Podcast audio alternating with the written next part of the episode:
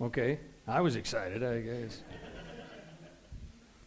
In verse 1, we saw John tell us that, uh, start talking about uh, uh, the word of life. Now, again, this is, a, this is a title for Jesus that only John uses.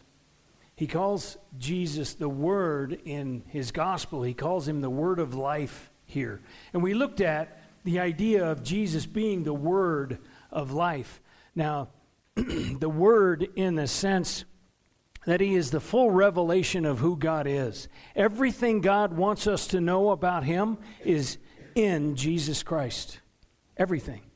So he's the Word of God in that sense. He's the Word of God also in that he's the culmination of everything God has said up to this point. All of the law, all of the prophets, everything to this point points us to Jesus. He's the culmination of the Word of God. And so this morning, we're going to look at the, the idea of the life. He brings, he really kind of explains what he means by the life. Let me ask you if you were God, how would you reveal yourself to mankind? How would you do it? Because the way God's done it is He's done it in nature, He's done it in creation. Romans 1 says that we're without excuse because we see the attributes of God in nature. We see everything we need. Uh, we, we see everything we need to know that there is a God just in nature. And then He also has given us his Word, Scripture. He's written it down for us. What do we say in our generation? We say, Yeah, I don't believe your promise. Write it down. Right? I want it in writing. Here it is in writing. and then he gave us Jesus Christ, who fully reveals who God is, fully reveals the love of God, the mercy of God, the grace of God, the, the justice of God. He fully reveals who God is.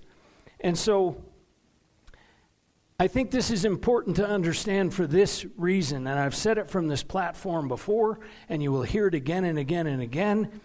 You have to have Jesus right to have God right. You must know Jesus to know God. You must because Jesus is the full revelation of who God is. And so you don't know God if you don't know Jesus. It's that simple.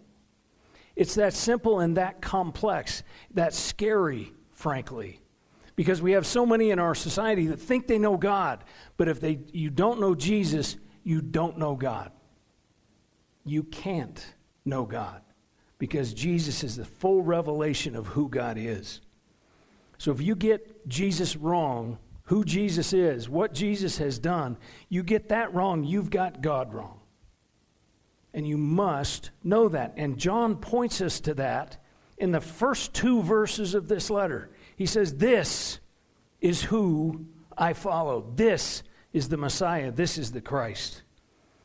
Now, in the original Greek, verse 2 is kind of in parentheses. Now, Greek doesn't actually use parentheses, it just uses words to set off. They, they don't have the little marks that we have, they just use certain Greek words to set this off. So it's in parentheses, in a sense, in, in the original Greek. Now, the reason for that is it explains verse 1 and bridges us to verse 3. So it's an explanation of what he meant in verse 1. So we're going to start in verse 1 and we'll read verse 2 also today. So let's read 1 John chapter 1 verse 1. It is up here behind me. Verse 1 and 2. What was from the beginning, what we have heard, what we have seen with our eyes, what we have observed and touched with our hands concerning the word of life, that life was revealed. We have seen it and we testify and declare to you the eternal life that was with the Father was revealed to us. So he starts out by telling, talking about life. He picks up on the, the, the idea of the word of life, that life. Now, the, the Greek word here is, is revealed, manifested, made clear, made known. It's in the past tense. Now, it's in the past tense because it's something that, Jesus, that God has done, right? Jesus has been revealed. God has revealed himself in Jesus. We need not wait for further revelation. We're not waiting for something, some more word to come. Jesus reveals God to us. He reveals the life to us. He's, he has made life manifested, made known, made clear to us in Jesus Christ. Now, it's also important uh, to understand that, that he is not summing up Jesus by calling him the life. Even Jesus said, I'm the way, the truth, and the life. So he's not trying to sum up Jesus by saying that Jesus is the life. That is a part of who Jesus is. It's an aspect. It's what I would call a perfection. It's one of the perfections of Jesus. Like holiness is a perfection of God. It doesn't describe all of who God is, but it's one of his attributes, one of his perfections is that, it, that God is holy. One of the perfections of Jesus is that he is life. He is the life. A more literal translation of verse 2 would be this And this life was manifested, made visible and clear, and we have seen it and can still see it. And we are bearing witness and bringing you a, a report concerning the life eternal, which was with the Father and was manifested and made clear to us. The New Living Translation has this verse this way it says, The one who is life itself was revealed to us, and we have seen him. And we now testify and proclaim to you that he is the one who is eternal life. He was with the Father, and then he was revealed to us. Now, this, I, I, want you to, to think back to last week. I know it was seven days ago, and you've slept since then. But, but think back to last week, because this letter is dated late first century. So, this is roughly 30 years after the death and resurrection of Jesus that this letter happens. And John is saying, I can still see what I saw with Jesus. I still have that picture in my head. I can still hear his voice ringing in my ear. We, we talked last week about Jesus. Uh, John knew Jesus personally. John laid his head on Jesus' chest. John knows how Jesus smells. John understood Jesus because he followed Jesus. He was there for, the, for, for everything Jesus did. And so when, when he says, Everything I saw, I can still see, he can still see wonders and miracles. He can still see Jesus walking on water. He can still see the death of Jesus on the cross. He can still see the resurrected Jesus that came to the room where the disciples were. He can still see all of that in his head. He can still hear the voice of Jesus ringing in his ear. May we, may we be focused that much on Christ. Amen? That we could actually see and hear everything he's done in our lives still today. We tend to, to get to the point of what have you done for me lately? We tend to forget the things that God has saved us from in Christ. We, we, we tend to forget what Christ has done in our lives. John is saying he still remembers it all. He's seen it all and can still see it. He's, he's heard it all, he can still hear it. He's experienced it and it's still with him. And, and so he can testify about it. Now, this is an important concept in Judaism to testify about something.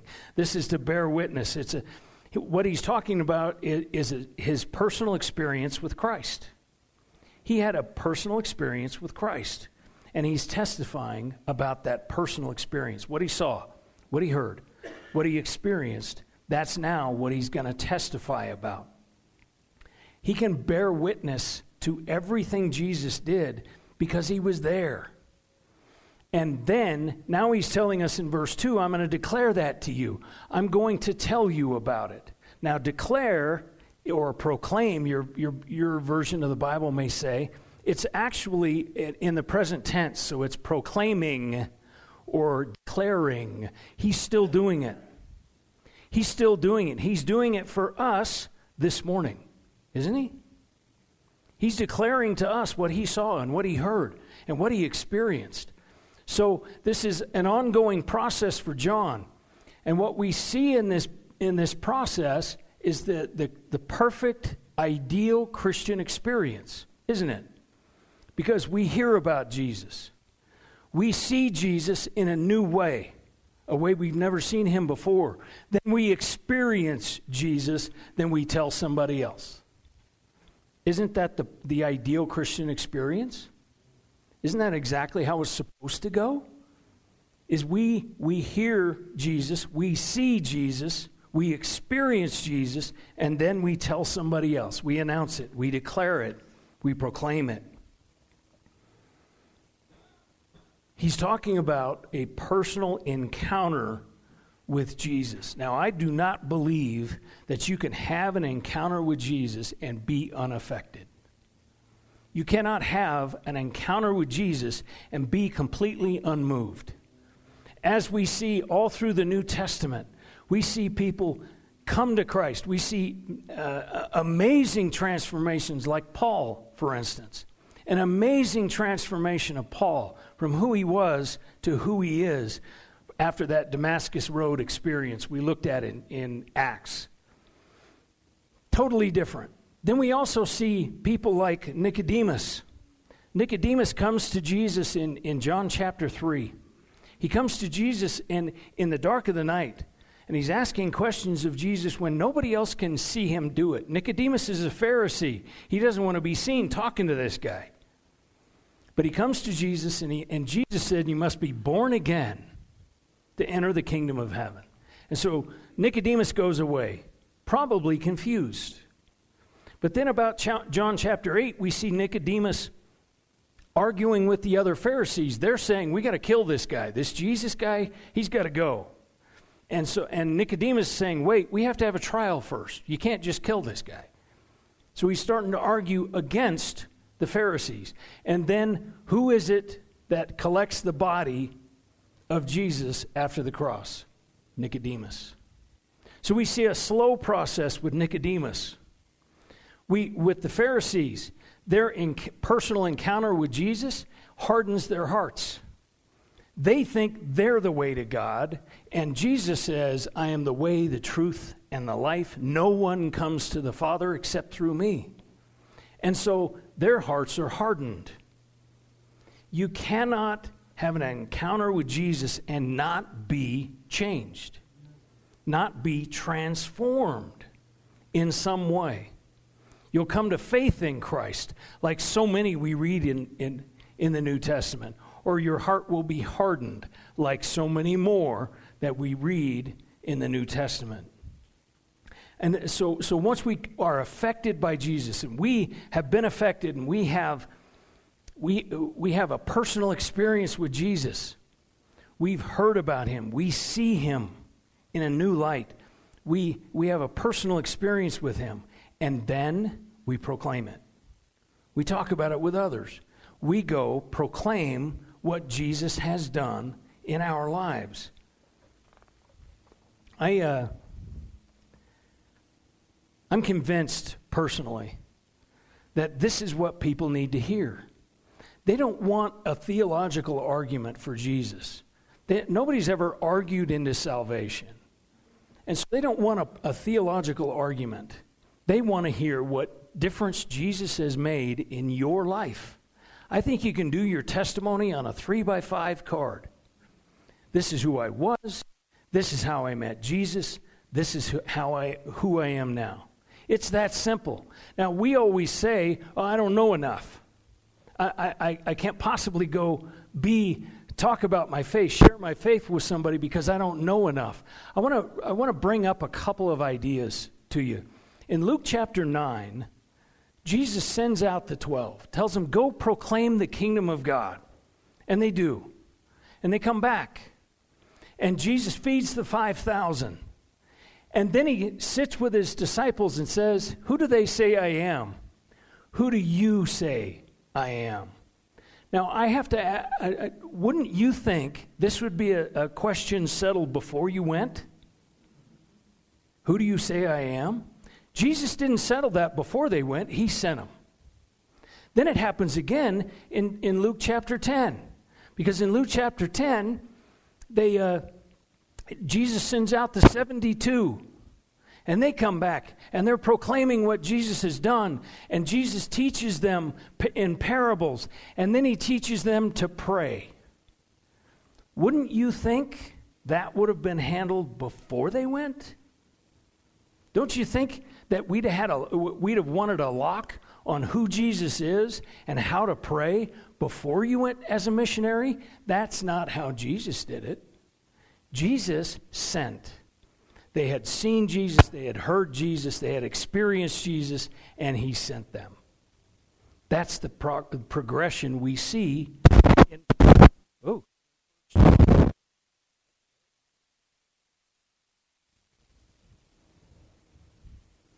Is it still on? Yeah, it is. I'll stay put.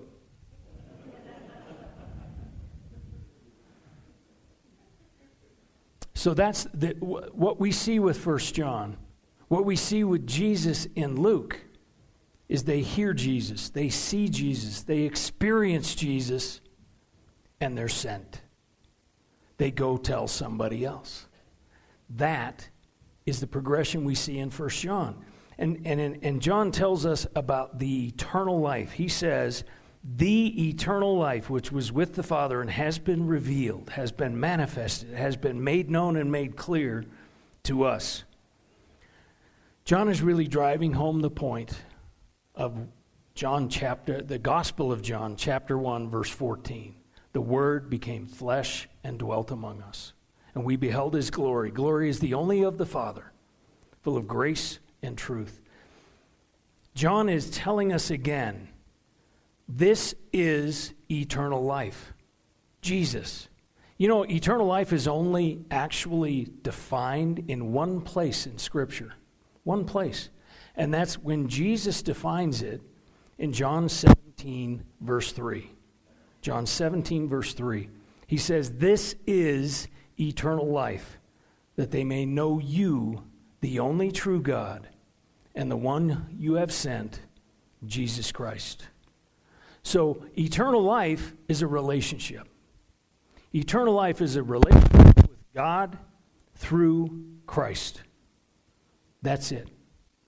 A relationship with God through Christ. So, once again, I will tell you if you don't have Jesus right, you don't have God right. John shouts this from the rooftops. He shouts this at us that we must know Jesus. And so I ask you do you have Jesus right? Do you understand the biblical Jesus?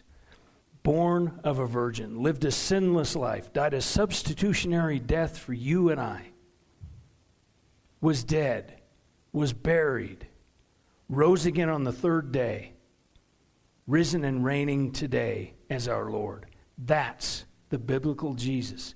Do you know the biblical Jesus? Because if you don't have Jesus right, you don't have God right. So I'm going to ask that you bow your heads and simply ask your, answer that question Do I know the biblical Jesus? Because you, you can. You can. It's a simple prayer. You can say, God, I know I have sin in my life. I've done things wrong. I've said things wrong. I've thought things wrong. And I know the Bible calls that sin. But I trust that Jesus came to save me. He came to die in my place on that cross. So I ask you to forgive me because of his finished work on the cross. And I ask you to come into my life. Give me the strength to live. Give me the eternal life. If you prayed that prayer for the first time this morning, you need to let somebody know. Come and let me know. Elbow your neighbor, let them know. Maybe this morning you know Christ, but but as you think back over the last couple of weeks, it's kind of been dim. Will you let him back in? Will you let His light back in?